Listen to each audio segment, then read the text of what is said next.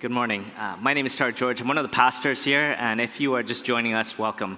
Uh, we are so excited that you could join us this morning and you could worship with us and hear from the Word. If you are just joining us, we are in a sermon series on the book of First John, and we are looking at what is the gospel and what impact does it have on the church and individual believers in particular. And so at the back of your bulletin, you'll find the scripture reading, which is First John uh, Uh, two, twelve to fourteen, and here to read for us is Jenny. Please give your attention to the reading of God's Word. Our reading this morning comes from First John chapter two, verses twelve to fourteen. I am writing to you, little children, because your sins are forgiven for his name's sake. I am writing to you, fathers, because you know him who is from the beginning. I am writing to you, young men, because you have overcome the evil one. I write to you, children, because you know the Father. I write to you, fathers, because you know him who is from the beginning. I write to you, young men, because you are strong, and the word of God abides in you, and you have overcome the evil one. This is the word of the Lord. Thanks be to God. Thanks, Jenny. Every Christian at some point or another hits a certain roadblock in their spiritual journey. It is a roadblock that comes about and what we know objectively about the Christian faith and ourselves begins to feel at odds with what we feel subjectively about ourselves and the Christian faith. Maybe we wonder if we are really and truly saved, or we question whether we truly know Jesus or have his power at work in our lives. I remember hitting this roadblock around the time when I was in university. I was leading the largest Christian fellowship on campus. I was discipling, teaching, and leading Bible studies weekly. On the outside, my life looked fairly well put together. But on the inside, my faith was in crisis. I found myself still stuck in patterns of sin. I didn't feel fully secure in my salvation. And both of those were compounded by the fact that two of my best friends at the time had just wandered away from the faith. I felt grieved, hopeless, and disillusioned.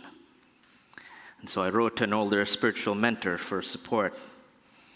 I shared with him all of these complex feelings, feelings of hypocrisy, imposter syndrome, anxiety, shame, and powerlessness in the Christian life. And then I waited for his response.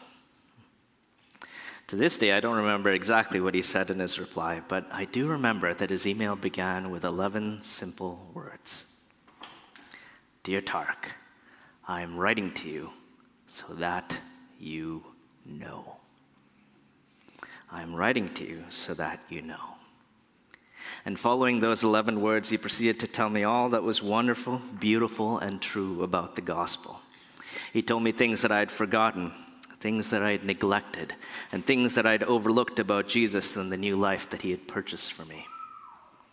He assured me and told me deep-seated truths about the Christian life that I struggled to believe were true of me and my life at the time. You see, what I needed in the midst of my spiritual crisis was for someone to remind me of what was true. And I think this is precisely what John is attempting to do for these believers in our passage this morning. As we come to our text today, John, as the spiritual mentor to this church, is writing to assure them about the Christian faith. He's writing to a group of people who are similarly experiencing a crisis. They have believed and trusted in Jesus, and yet they are still struggling with different kinds of sin. They don't feel fully secure in their salvation, and they are wondering if they are really and truly saved. And both of these issues, you see, are compounded by the fact that a number of people in their community have just wandered away from the faith. And it's into that context that John responds with loving and seasoned assurance. He writes to them so that they would know what is truly true about their spiritual lives. He tells them, and I think by extension us, the things that we have probably forgotten, things that we have probably neglected, and things we have probably overlooked about Jesus and the new life that he has purchased for us. Because in this passage, John gives us three words of assurance for the people of this church. And here they are. First, a word to sons and daughters. Second, a word to fathers and mothers. And third, a word to young men and women. Sons and daughters, fathers and mothers, and young men and women. Let's look at this passage together. Well, if you're just joining us, here's what we've covered so far in the book. Uh, John has been teaching this community what it means to believe in Jesus and what it means to live as his followers. And because of the spiritual crisis that I just described earlier, John is writing to assure them of their standing in the Christian faith. Now, what you'll notice as you read this section is that there are three categories of people that John addresses: children, fathers, and young men. Now, we're going to talk about these groups and who they are, but for now, for now, it's important to first point out that all of these teachings in verses twelve to fourteen are true of all believers, every single one. According to John, every believer has received the forgiveness of sins. Every believer has received the knowledge of God, and every believer has overcome the evil one, that is Satan. These are spiritual realities that are shared by all of God's people, and that becomes abundantly clear as you go further and further into this letter. However, it does appear that for whatever reason, certain groups of people within the church need to be reminded of certain gospel truths in particular. And so John structures his letter with this in mind. Look with me at our text. John opens this section by first addressing little children. Now, it's possible that John is literally describing the church's kids' ministry, but more than likely, we think this is probably a term of affection for the church as a whole. John actually uses this term five other times in his letter, and in context, we know that he's speaking to everyone, everyone in the church. In other words, he believes that the whole church needs to be reminded of these two truths in particular. He says in verse twelve, "I am writing to you, little children, because your sins are forgiven." And again in verse thirteen, "I write to you, children, because you know the Father." He's reminding them about what is most fundamental to the Christian faith. Being a Christian means that through faith in Jesus, your sins are forgiven, and you have a relationship with God as your Father. If you are here and exploring the Christian faith, you need to know that these two truths are what set Christianity apart from every other major religion or philosophy. Every major religion can identify that there's a human problem of sin and suffering. But the answer to how they deal with that problem is fundamentally the same. You must try harder. You must be better. You must strive by your own efforts to become truly worthy of some kind of heaven, salvation, or moral standard. And Christianity is the only religion that says, that is rubbish. That is rubbish. There is nothing you can do in and of yourself to be right with God. The debt of your sin is far too great. You and I can't live up to our own moral standards. So how much less the standards of a perfect, just, and holy God. Romans three twenty-three says this, that all have sinned and fall short of the glory of God. This is the human condition, men and women. But here's the good news. The gospel says that your sin doesn't have to be covered up or cleaned up by you. It can actually be forgiven. How? John responds with four words, "For his name's sake." John is reminding people that God has made a way for sinners to be forgiven and is expressly on account of his son, Jesus. You see, the Bible says that Jesus was fully God and became fully man. And in his life, death, and resurrection, he accomplished our salvation. In his life, he fully satisfied God's moral standard on our behalf. He lived a perfect life of obedience to God that you and I could never live.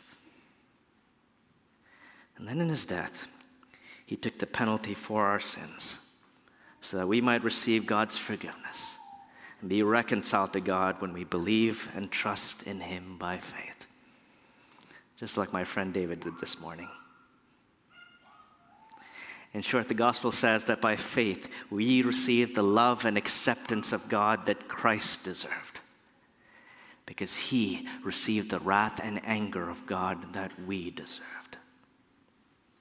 And if you haven't yet put your faith in Jesus and come to a point of making that decision, John wants you to know that your sins can be forgiven today for his name's sake. Because listen, one of the beautiful realities of trusting in Jesus is not just that your sins are forgiven, but that you are actually adopted into God's own family. You become his beloved child. And that is a concept that is entirely foreign to any other religion or way. Atheism says God doesn't exist, so why bother? You are just a collection of atoms. Buddhism says that the ultimate reality is some kind of impersonal force. You are just a soul seeking enlightenment. Hinduism acknowledges a great many gods. There are many to choose from, but you are just a devotee. Islam says that God is far too holy and set apart. He is unknowable and impersonal. You are just a servant. There is no other religious or philosophical way that says you can actually know God as personally and intimately as what you find in the Christian faith. And there is no other system that grants you a higher and more dignified view of yourself than what the gospel offers you this morning. The Bible says that you are so much more sinful and corrupt than every other religion says you are. And yet at the same time, miraculously, you are also so much more valuable and treasured by God than any other system or religion can even comprehend. Men and women, the gospel invites you into a rich relationship with God that is predicated not on your spiritual performance, obedience, or worship, but solely on the basis of God's love. As John will write later in chapter three, see what kind of love the Father has given to us, that we should be called children of God. Children of God. Grace Toronto, John wants you to know that this is your primary identity. You are not just a disciple or servant or a random collection of atoms. Christian, you are a son or daughter of the King. God is your father. Christ is your brother. The church is your family. John is calling every Christian to have a radical confidence before God in light of his grace and in spite of our sin. He is saying that true children of God don't have to worry about their spiritual standing because of what Jesus has done. When there is a crisis in your spiritual life, the truth about your adoption is meant to be an anchor for your soul, men and women. And that's why you need to hear that God's forgiveness is not a one-time deal. That's not.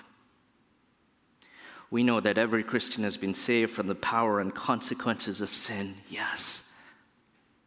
But we also know that every Christian will continue to struggle mightily against sin. Throughout the Christian life, you will continually have to throw yourself upon the mercy of God and ask for his forgiveness. There is no question about that. But you will always get it because Christ died for you and you are a child of God. This is your identity, so soak it in. Implications. If you want to know whether you truly understand and live out of this childlike identity, here's a good test. Ask yourself, what are the primary emotions I feel when it comes time to confess my sins each Sunday? Because I would wager that how you approach this part of our service every week probably says something about how you relate to this God. If you find yourself feeling apathetic, proud, or self-assured, it's quite possible that you haven't yet fully understood the gospel and your need for God's forgiveness. You may need to ask God to reveal himself afresh to you and convict you of your sin so that you might see your deep need for him. And ask you to do that sincerely. On the other hand, however, on the other hand, if you are feeling anxious, fearful, worthless, or condemned as a Christian, it's quite possible that you haven't understood this gospel dynamic either. You may discover that you functionally treat God more like an employer or a judge, and less like a father.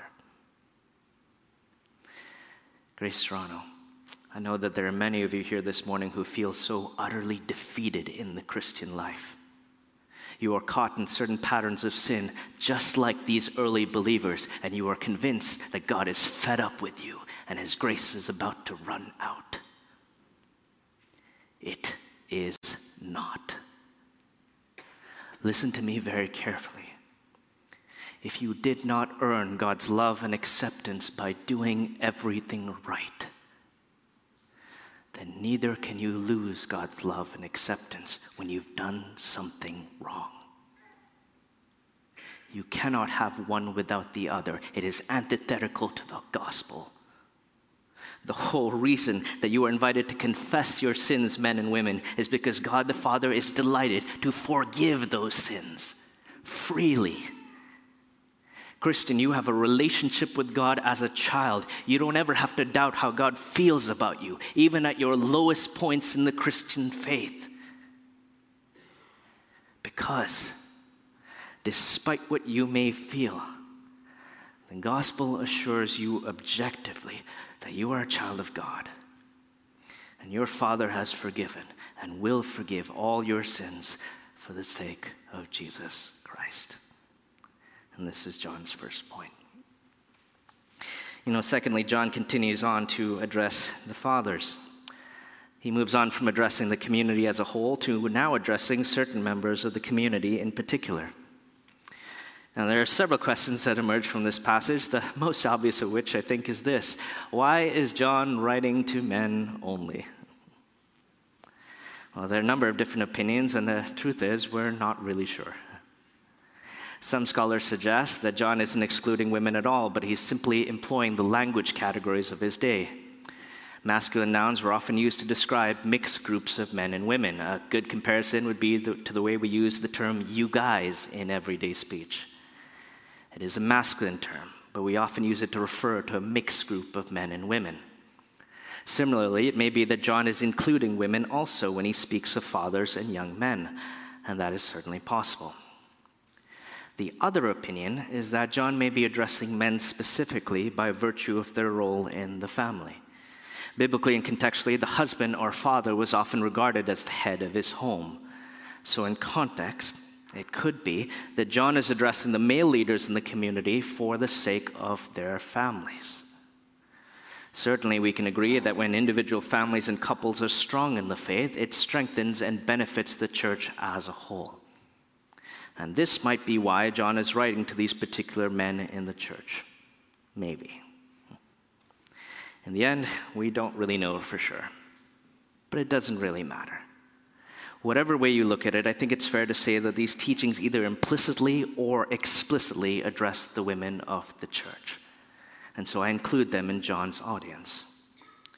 The second question that this section brings up is this: who are these fathers, and why is John writing to them? Well, to the best of our knowledge, we don't think that John is speaking to biological fathers, and that he hasn't been speaking to biological children. These are likely spiritual categories. Scholars think that John is probably addressing those believers who are spiritually mature in the community, or those believers who are simply more elderly. If you want my opinion, I think it's probably both and. I think John is probably speaking to those who are both seasoned in life, but also seasoned in the faith. So if that description fits you, I want you to pay close attention. And if it doesn't fit you, or you're not sure if it does, pay attention anyway. Like I said, these are teachings that are true for all God's people. But I do think it has a special bearing on certain people in our midst.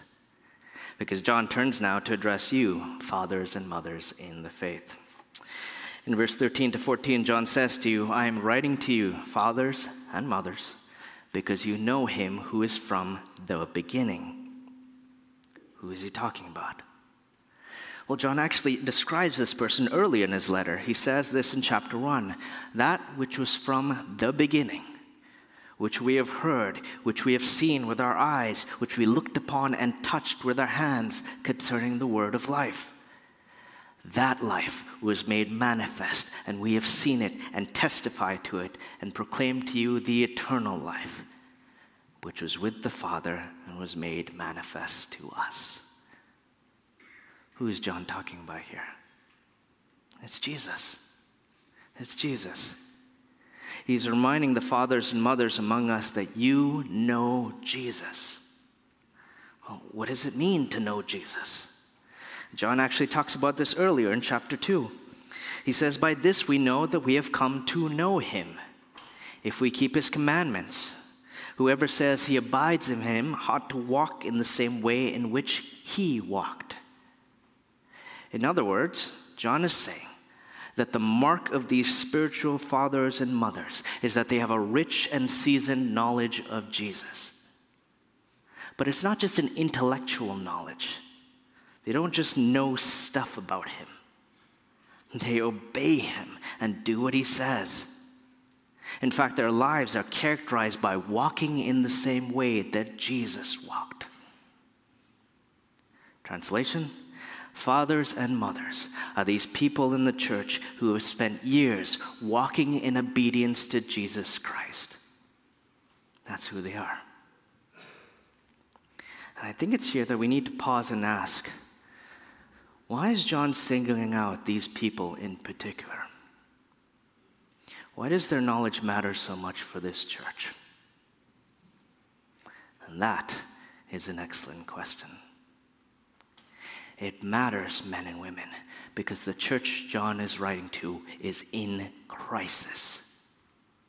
There is instability in this church, and younger, less mature Christians are being troubled, confused, and led astray by false beliefs and foolish behavior.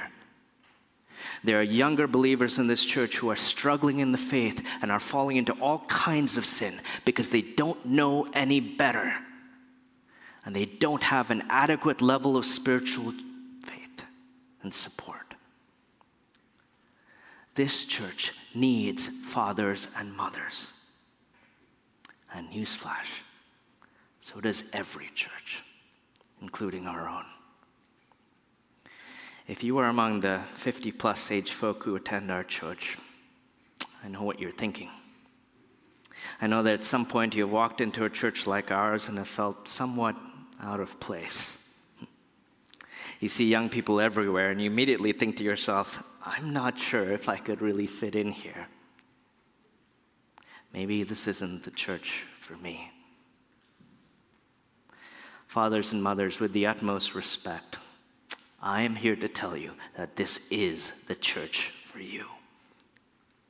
The lack of older people in our church should convince you that you are desperately needed. We need more fathers and mothers, and we need you. I know that there are some of you elderly fathers and mothers here who feel like you have nothing to offer a young, hip church like Grace Toronto.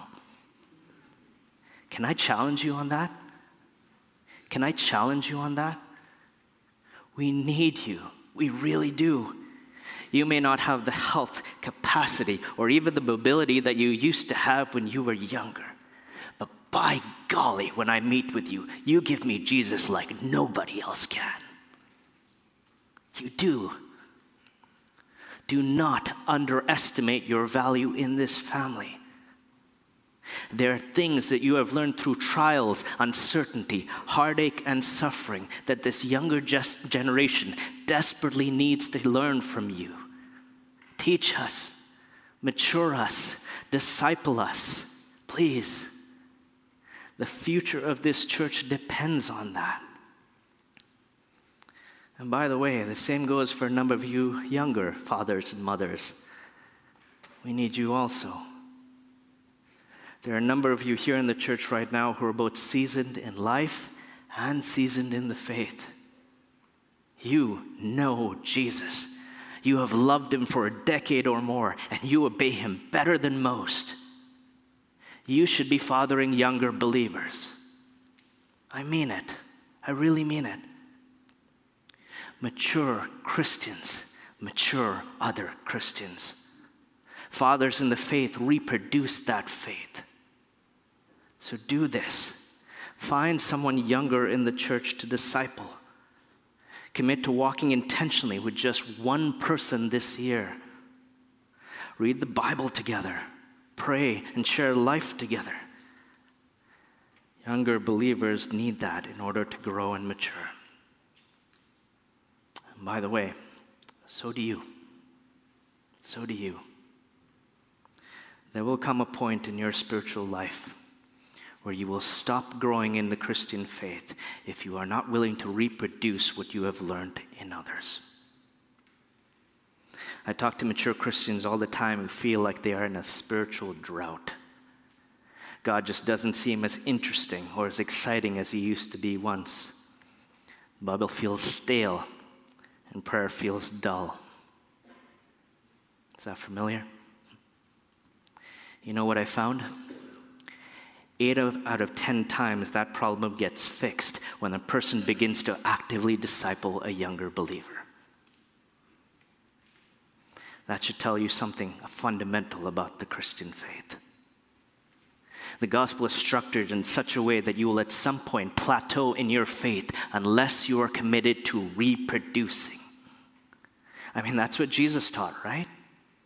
He continuously gave his disciples teaching and instruction, and then he sent them out to reproduce those teachings. So, however unequipped you may feel to do that right now, I can almost guarantee you that the disciples felt that even more so.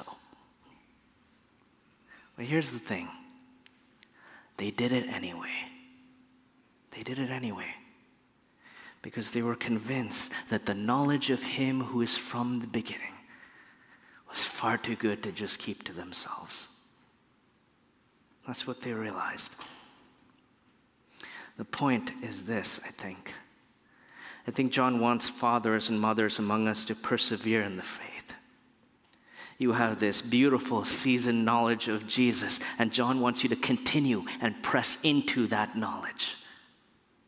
But in addition, I think John is also calling you to help the church by your knowledge. I think he wants you to know that God has, over the course of your life, produced in you this incredible storehouse of wisdom, resilience, and holiness that is necessary to guide this church, your church. So use that now for God's glory. Congregation, younger people, honor these seasoned and aged veterans of the faith. And I don't just mean the likes of Howard McPhee. These words from John are written for the fathers and mothers in our midst, yes. But they were also written to be read in your hearing. It is for your benefit also that you know that these men and women can be trusted with the knowledge of Jesus and the spiritual care of the church. So get to know these fathers and mothers. Make them feel welcome and more at home in what feels like a very young church. Learn from them, listen to them, and let them speak truth into your life. This is John's second point. You know, third and finally, John concludes by addressing the young men and women among us. If fathers are those individuals who are both seasoned in life and in the faith, then we think, maybe, young men probably refers to those individuals who are growing up in life and in the faith. John speaks to these young men and women in verse thirteen. He says, "I am writing to you, young men, because you have overcome the evil one." What's he saying here? I think John acknowledges that there's a spiritual enemy at work in the world. And the Bible calls him Satan. He is the evil one. And the Bible says that he is right now waging an invisible, unseen spiritual war against both God and his people. Now, for our purposes, we don't have time to delve too deeply into this topic today, but rest assured, John will actually come back to this more fully later in his letter. For the time being, however, I think John wants us to simply know that the Christian has a sure and certain victory over Satan. How is that possible? Well, that's because God has a sure and certain victory over Satan. You see, in Jesus' life and earthly ministry, he resisted the devil and stood firm. The Bible says that though Jesus was tempted in every way, just as we are, he did not sin. He was perfect and sinless, and yet he went to the cross to pay the penalty for sinners, that by doing so, he might rescue us from the hands of this spiritual enemy. Men and women, John wants you to know that if you have trusted in Jesus, you are free. You're free. And the evidence of that freedom is that you now have this extraordinary spiritual power to obey God, live as you ought to, and resist the devil, just like Christ your Savior did. First John three, eight to nine says this, "Whoever makes a practice of sinning is of the devil. The devil has been sinning from the beginning. But no one born of God makes a practice of sinning. For God's seed abides in him, and he cannot keep on sinning, because he has been born of God." John is saying that if you have trusted in Jesus, you are no longer under the power and influence of the evil one. And what that means is that you have this ability now from God to resist and fight against the sin in your life. And let me tell you, that is tremendous news. That is tremendous news. You have to understand that for John, the gospel is not just forgiveness of sins. That is good news, certainly, but it's not good enough. It's not. For John, the gospel means power over sin. It means radical ability that is now available to the Christian to overcome the sin in their lives, resist the devil, and walk as Jesus walked. I mean, I think that's why John can make these audacious, almost contradictory claims in his letter. He says things like, "I am writing these things to you so that you may not sin." Like, really? Really, John? Yes, really. Yes, really. But if anyone does sin, John says, we have an advocate with the Father, Jesus Christ the righteous. I mean, just think about that for a moment. John is so utterly convinced with every fiber of his being that we actually have the power in Jesus to resist sin. That's what he believes. That's what he believes. And yet, he is also equally convinced that when we fail to do that, we still have the forgiveness of sins. Grace Toronto, you need to hear clearly that the gospel offers you both those realities in Jesus. But most of us functionally only believe and practice the latter. And that's why we need to hear this text. Because in John fourteen, John explains that there's a kind of strength now available to the believer to overcome the devil and all his temptations. He says, "You are strong, and the word of God abides in you." What is this word? What does John mean? Well, if you read the rest of John's letter, you'll discover that the word of God takes on two meanings. It is both the spiritual presence of Jesus that he promised to give believers, but it's also the summation of everything that Jesus taught, preserved for those believers. In other words, it is the Holy Spirit, and it is the Holy Scriptures. And John is saying that a combination of both of these abiding in a person is what strengthens them to overcome the evil one and all his temptations. All Christians need this kind of strength, no question. But it would seem that in John's mind, young men and women have a special need. I think it goes without saying that young people can find themselves in all kinds of difficult and complex life situations. The temptation to compromise on what you believe and how you behave is so exceedingly strong in our city. But take heart, John says, because you are strong in Christ. Young men and women, you need to know that through Jesus, you have overcome the evil one. He no longer owns you. He cannot control you. His power over you is gone. It's gone. But he will still lie to you. He will deceive you, and he will try to lead you astray from the gospel. He will tell you things that are not true of you and things that are not true of your life. He will give you idols and promise you every pleasure. He will tempt you to sin, and he will ensnare you if he can. And when you succumb to his temptation, he will accuse you to your very face. This is the foe that you are up against. Men and women, I think John wants you to know that you are strong in Christ. That is for certain. But for the sake of your spiritual well-being, you must continue to find strength where that strength has been granted to you. It is expressly in God's word and in God's spirit. Implications. Men and women, it is vital that you draw strength from God's word, because it has been given to you as a source of strength. Psalm one nineteen asks this: how can a young man keep his way pure? And the psalmist answers by guarding it according to your word. In fact, he says, I've stored up your word in my heart that I might not sin against you. Translation: young men and women have a special need to read, study, and memorize the Bible for strength. Your fathers and mothers know this already, but they had to learn it just like you do. You have to understand that throughout your life, you'll constantly be bombarded by the voice of the world and the voice of the devil. Unless you have a consistent habit of hearing the voice of your God amidst the clamor, you will falter.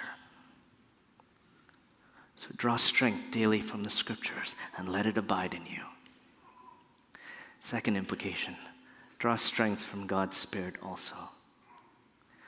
God has given you his Holy Spirit to abide in you. And the Spirit's job, men and women, is to assist you in living the Christian life. Namely, the Spirit has been given to you to help you fight against sin and to help you walk in obedience to God. But when you fail to do those things, and sometimes you will, it is also the Spirit who reassures you of God's continued, abundant love and forgiveness that is overflowing for you. That's what the Spirit does.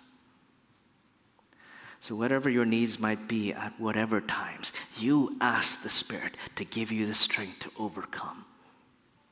Trust him, lean on him, and he will deliver you. Because look, John is writing all of these things, whether to children, fathers, or young men, so that the church as a whole might stand firm. He wants you to know that in Christ you have the forgiveness of your sins, you have the knowledge of God, and you have a sure and certain victory over the evil one. So now, you lay hold of those things. Practice them in your life and stand firm in the faith. Let's pray. Heavenly Father, we thank you for this word to the church. We pray that you help us to lay up these truths in our lives, that we would believe them and cherish them, and we would stand upon the victory that you, Jesus, have accomplished on our behalf. We pray that you would give us real assurance in the midst of our spiritual crisis, and that you would also give us the assurance and the strength to help others within the church. We pray and thank you for this word. In Jesus' name, amen. Well, ordinarily, we have some time for some questions, but I've been told that our service is quite packed. We have Sunday school after, so uh, we need to get it moving. But if you'd like to chat after the service, I'll be available to, to talk with you. Um, there's also an email address that you can email me, tarak at grace toronto dot c a, and I'd be happy to engage with you. Uh, but for now, we're going to go to our song of response.